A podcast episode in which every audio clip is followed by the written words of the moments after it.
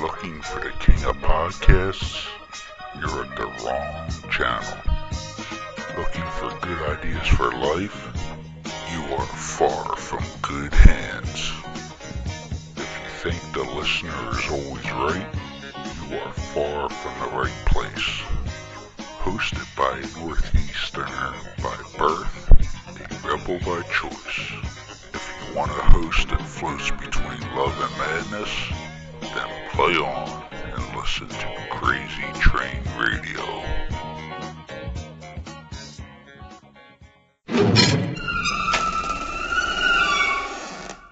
What up, Crazy Train Radio?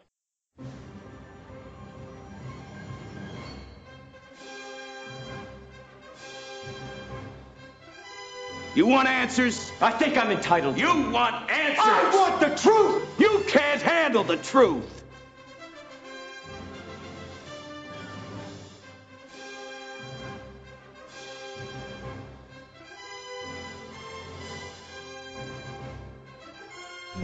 I love scotch. I love scotch. Scotchy, scotch, scotch. Here it goes down, down into my belly. Mm-mm-mm. Say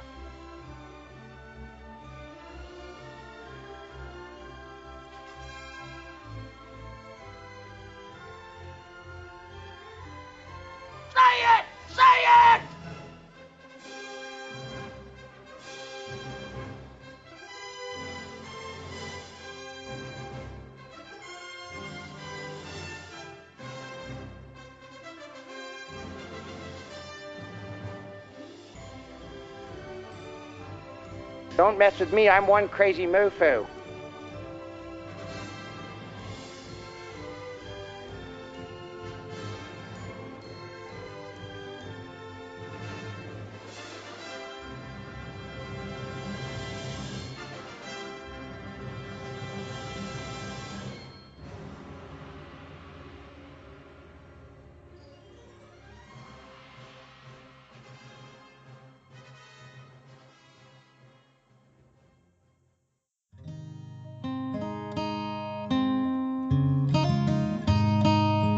Are you annoyingly even keel? E-methamine could be right for you. I have a disease, alright? I need help! E-methamine lets you get gagged up on whooped chicken parts without yellowing one's teeth. Contact your doctor today if you experience the following Oh my god! increases in blood flow, boost in testosterone, ending of erectile dysfunction. You're naughty. This medicine is made for extreme cases of extreme depression. Oh, come on! Side effects include fits of rage, acne, bleeding in folks around you, whooping cough, hallucinations, comas, trouble swallowing, decrease in semen, increasing amounts of selling yourself, amnesia, night terrors, higher mortgage rates, and increased sensations in not having suicidal urges. Oh my.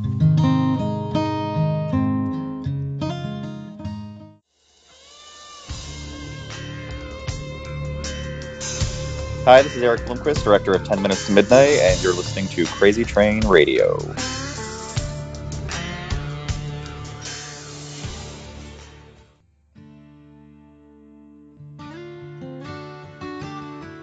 Hi, this is Caroline Williams, the star of 10 Minutes to Midnight's Amy Marlowe, and you're listening to Crazy Train Radio.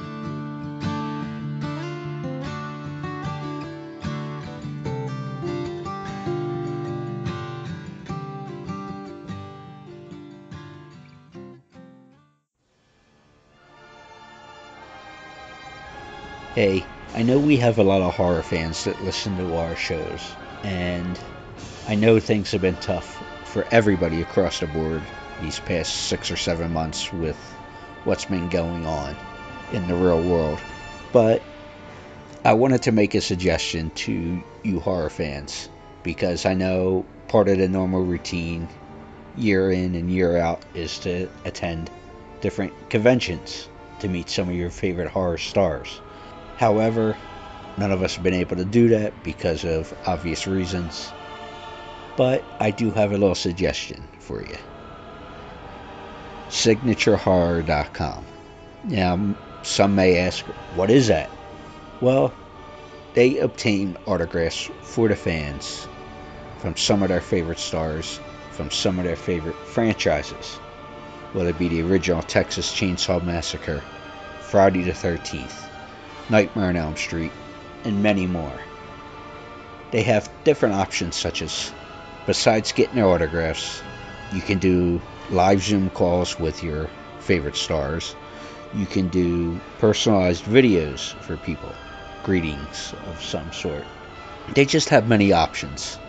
So, if you're looking for to spend some money that you may have spent at conventions, check them out and see the options they have. Signaturedhorror.com. That's right, signaturehorror.com. Hey folks, it's your least favorite host in the podcast world, Croc, Jonathan Steele. And I'm Elena, your favorite host from the Emerald Isles. And boy, do we have a good one for you today.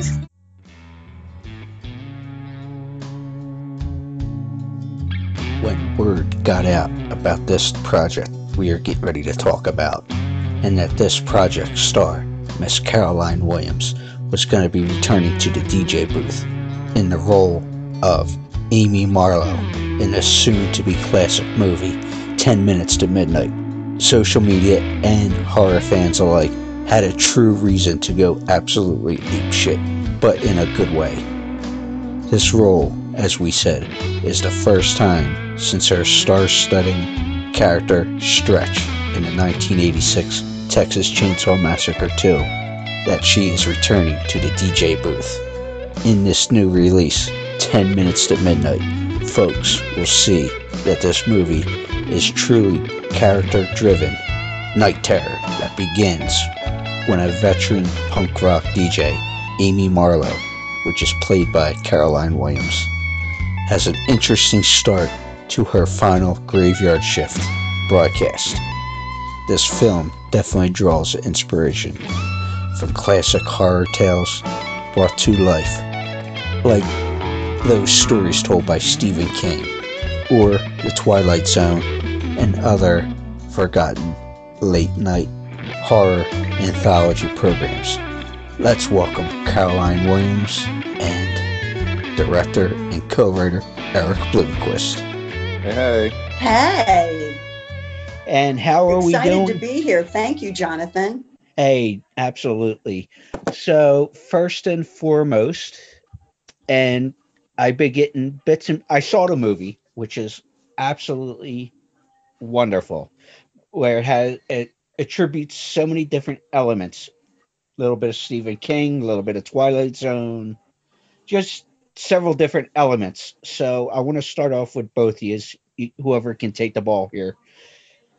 What was the, or I should say, Eric, where did the initial concept come from, and what made Caroline the person to uh, do this role? Excuse me. Um, it, it was born out of uh, Carson and I have a love for old school late night horror anthologies, and we wanted to create something that was kind of felt like an extended episode of that. And so, with the resources we had and kind of pieces of stories we wanted to tell, and the desire for an uh, a female protagonist of an age you don't normally see at the center of horror movies, uh, we just sort of embarked on that, and it happened very quickly. And Caroline very fortuitously uh, came into our our lives, as it were, and uh, I think it was kismet, and we were it, the material just aligned totally with her sensibilities, and her sensibilities aligned with the material, and I think that it just became a kind of fortuitous marriage that that evolved very quickly, um, but really beautifully. Well, Caroline, uh, if I remember this correctly, that I saw elsewhere, somebody else, another actress of your generation, passed on the material to you, correct? Yes, Barbara Crampton. It's it's actually kind of poetic. Um, Barbara has uh, had a very busy producing and starring career over the last couple of years. She came on board to produce Castle Freak, a remake of Castle Freak, a movie she had starred in previously. And she was first offer for 10 Minutes to Midnight. Um, I had met Barbara and some other ladies in horror, really extraordinary ladies here in LA, um, to have drinks one night at a bar and had a chance to talk. And I've never really had a chance to sit down and have an in depth, long term conversation with Barbara. we know one another, but we don't know one another. You know what I'm saying? Yeah. And that evening, we really had a chance to um, get better acquainted. And when this whole situation went down, and she couldn't do 10 minutes to midnight, she said, Eric, this reads like it was written for Caroline Williams. You should offer this to her. And um, it's sort of the antithesis of the female relationship you see uh, as an example in the film. Um, she, her generosity is extraordinary, and uh, and you know, within two minutes of talking to Eric on the phone, we were planning wardrobe. I mean, we just we just leapt into it with both feet. Now, obviously, I chatted briefly with Eric slightly last night, but this is the first full conversation I had with him. Obviously, like you said, that it just seemed to fit with Caroline and the story and everything. But what was it like shooting this in Connecticut? Because obviously there was a lot of stage acting involved or stage actors involved, but it also felt like with the character of Amy that fits Caroline's personality for the little bit I've known her in terms of Amy and Caroline take no bullshit and they will speak what's on their mind.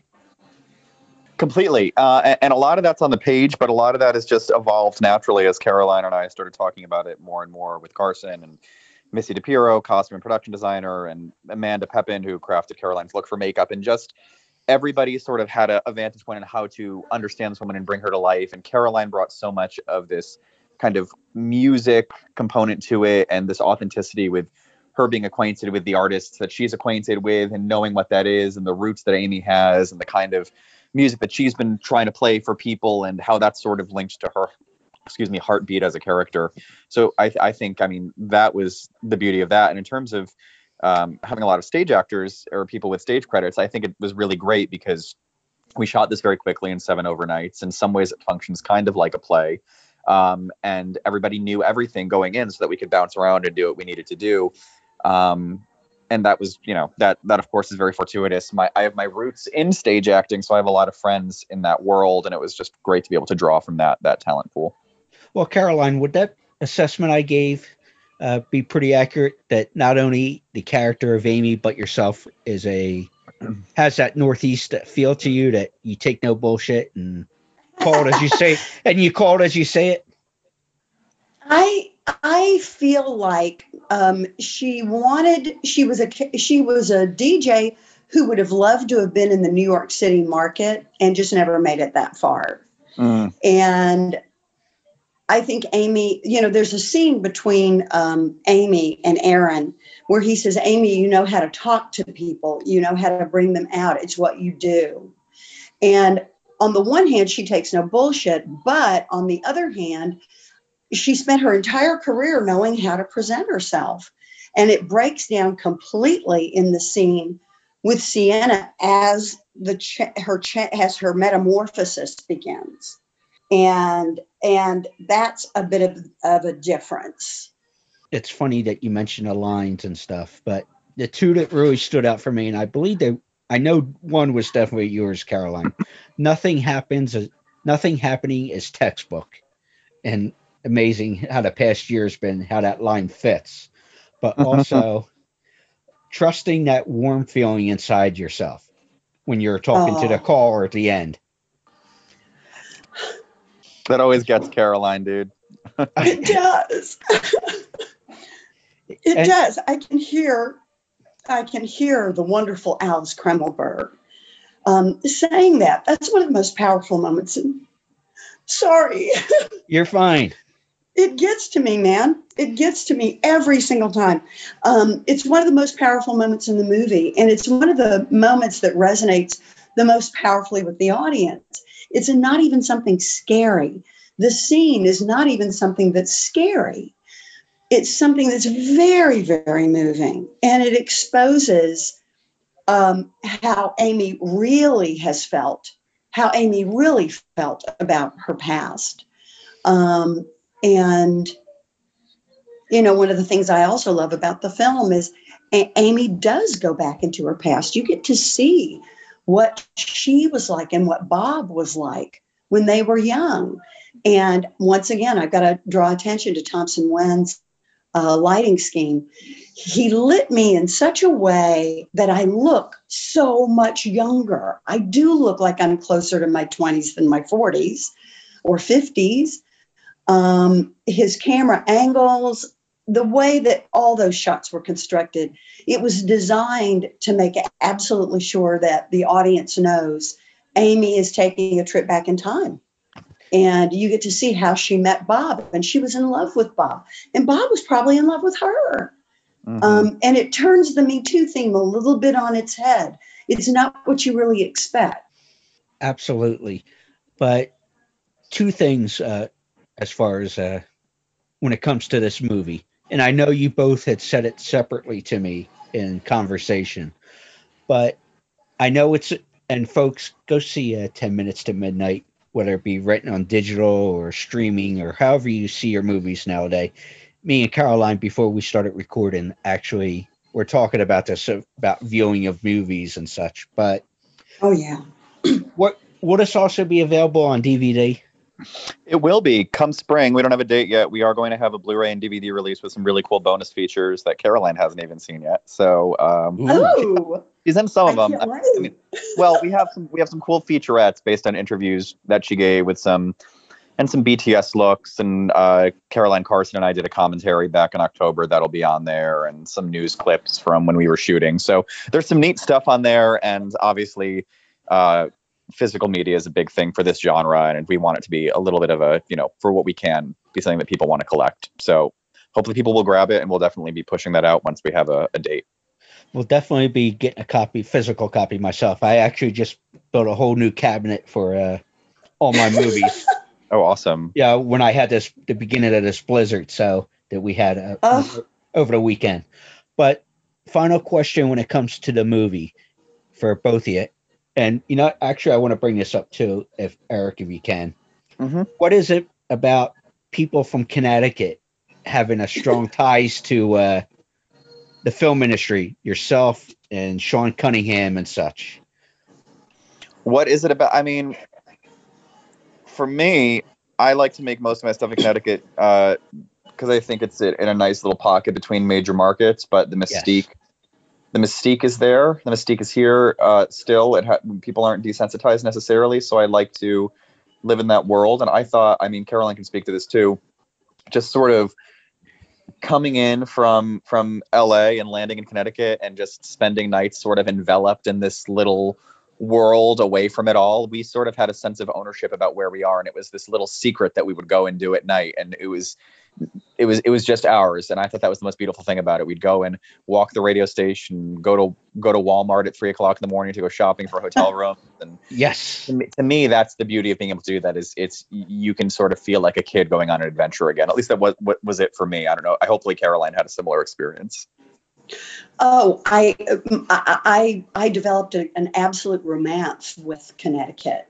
Um, Connecticut is a, I mean, compared to California, it's ancient and it's filled with ghosts and ghost stories and uh, incredibly old cemeteries. And I marveled at the lesson in history that I got just from walking and touring. The boys, uh, Eric and Carson, drove me around all over the place um, I my mm. cousin came to visit me um, from Baltimore. He drove up on his way to visit friends in Massachusetts, and he drove me to some remarkable places. Um, I also fell completely under the spell of Mystic, Connecticut. Yeah, and we so. went on a ghost walk. Eric and Carson and I went on a ghost walk through Mystic, Connecticut, and that that town absolutely captured my heart um, and scared the hell out of me because it is an ancient place compared to the newness of LA. Everything is new. They tear everything down here and build something new. But in Connecticut, there's a reverence for tradition and history and ghosts, and the ghosts are there and they're real. And it just added to the entire spirit of the experience. Mm-hmm. Um, you know, Nicholas Tucci lives there. Uh, a couple of the other players are from New York. but you know that's American history was born in the Northeast. That was Yep. the original 13 colonies. So I, I just, I was so enamored of it. I fell in love with it. Fell in love with it. Can't wait to come back. Well, the initial question I was going to ask there before I forgot or brought in about Connecticut, the reaction to this movie from fans so far, from the live tweeting to just everything involved. What's the reaction been for you guys? Largely pretty good, right, Caroline? I, I, I feel that there's been a total embrace of the film. People have fallen in love with it. They want to see it a second time. They want to watch their friends watch it. You know, they want to introduce it to their family members and coworkers. I mean, it's almost like a little culty, you know, corner in in horror right now. And I love having that sense of identity with the fans and the fact that they identify so heavily with the film. It's it's been the most rewarding part of the experience. You always hope that you will have a hit, that you, that that that critics will embrace your work. I can tell you just from my career trajectory, which has been remarkably slow, that doesn't happen very often. No. And the fact that it's happening here and now is so it's just so heartwarming. It's it's been the best experience of my career since 1986. Well, folks, go ahead, Eric. No, no, I was gonna say that melts my heart. That's that's may may the may the journey for this movie continue and continue and continue. So obviously, in nowadays, word of mouth is big deal. So folks, make sure you go out and see Ten Minutes to uh, Midnight, however you can. Whether you get the DVD when it comes out in the spring, or you get it virtually or digitally, and all the other outlets that it's available at now. So Or thank you know, you guys. all the all the all of the above, and leave a review. yes, five star review, folks. Uh, please, we would love that.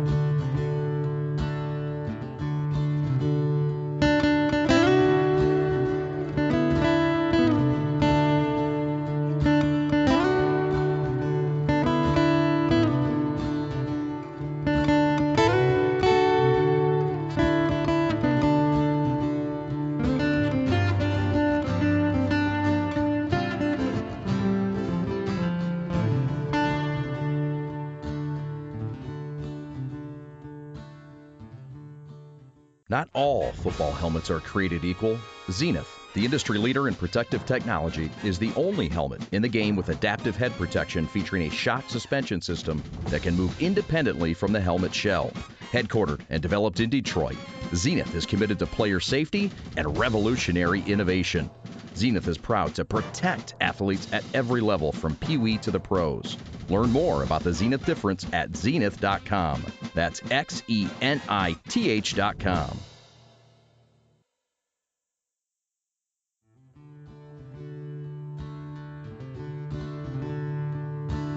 Hey, it's me, Bill Moseley, and you're listening to Crazy Train Radio. Ride that crazy train and happy Halloween.